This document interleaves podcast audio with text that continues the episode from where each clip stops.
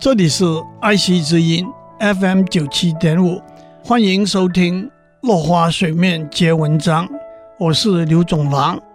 我们继续讲水的循环。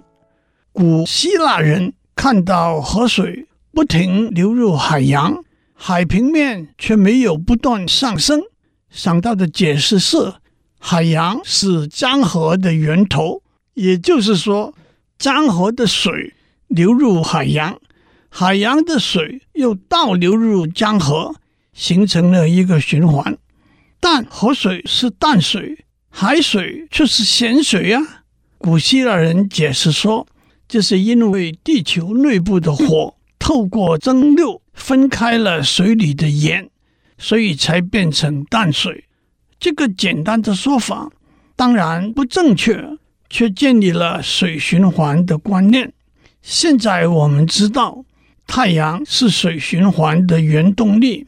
水会以三种不同的状态出现在整个循环里头，分别是固态、液态和气态。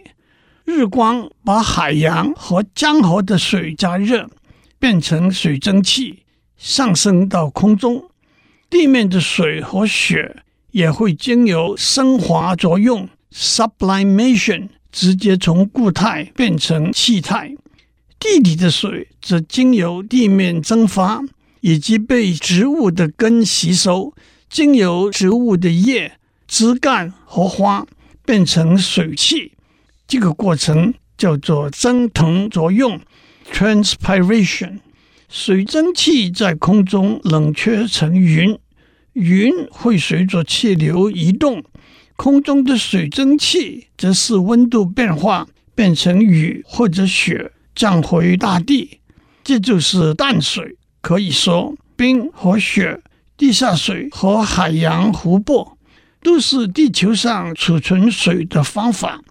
而水经过太阳变成水蒸气，回到大气层的整个循环，这影响并且支援地球上各种生命和活动。水的本性非常慷慨，水自己没有生命，却赐予世界上万物生命。人基本就是水组成的，新生儿的身体里头四分之三是水，成年男性的身体里有百分之五十五是水，女性是百分之五十。《红楼梦》的贾宝玉说：“女人是水做的。”男人是泥做的，实在是缺乏科学常识。我们身体里许多器官实际上几乎全是水，肾脏百分之八十一，心脏百分之七十九，大脑百分之七十六，牙齿倒是只有百分之一。体内无处不在的水，主要都在细胞里。水把细胞里所有的元素。紧紧锁在一起，让细胞这个复杂的工厂能够完成反应、交结、重组等工作。细胞外面同样有水，血液是水，不用说，血液和细胞得透过组织液 （interstitial tissue fluid） 才能进行养分和废物的交换。淋巴液则是身体免疫系统的重要成分，组织液、淋巴液通通都是水，还有尿、眼泪、汗液也是正常健康生活不可或缺的液体。植物和人一样，主要由水组成。莴苣百分之九十七是水，番茄百分之九十三是水，水。也在植物里循环流动，不过植物没有心脏来扮演抽水机的功能，而是靠阳光照射加热，让叶子蒸腾水分，引导根部的水分往上输送。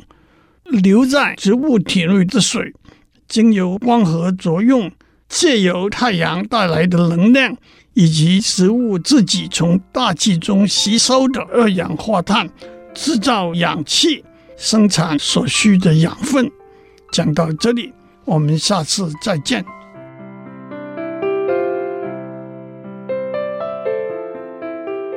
以上内容由台达电子文教基金会赞助播出。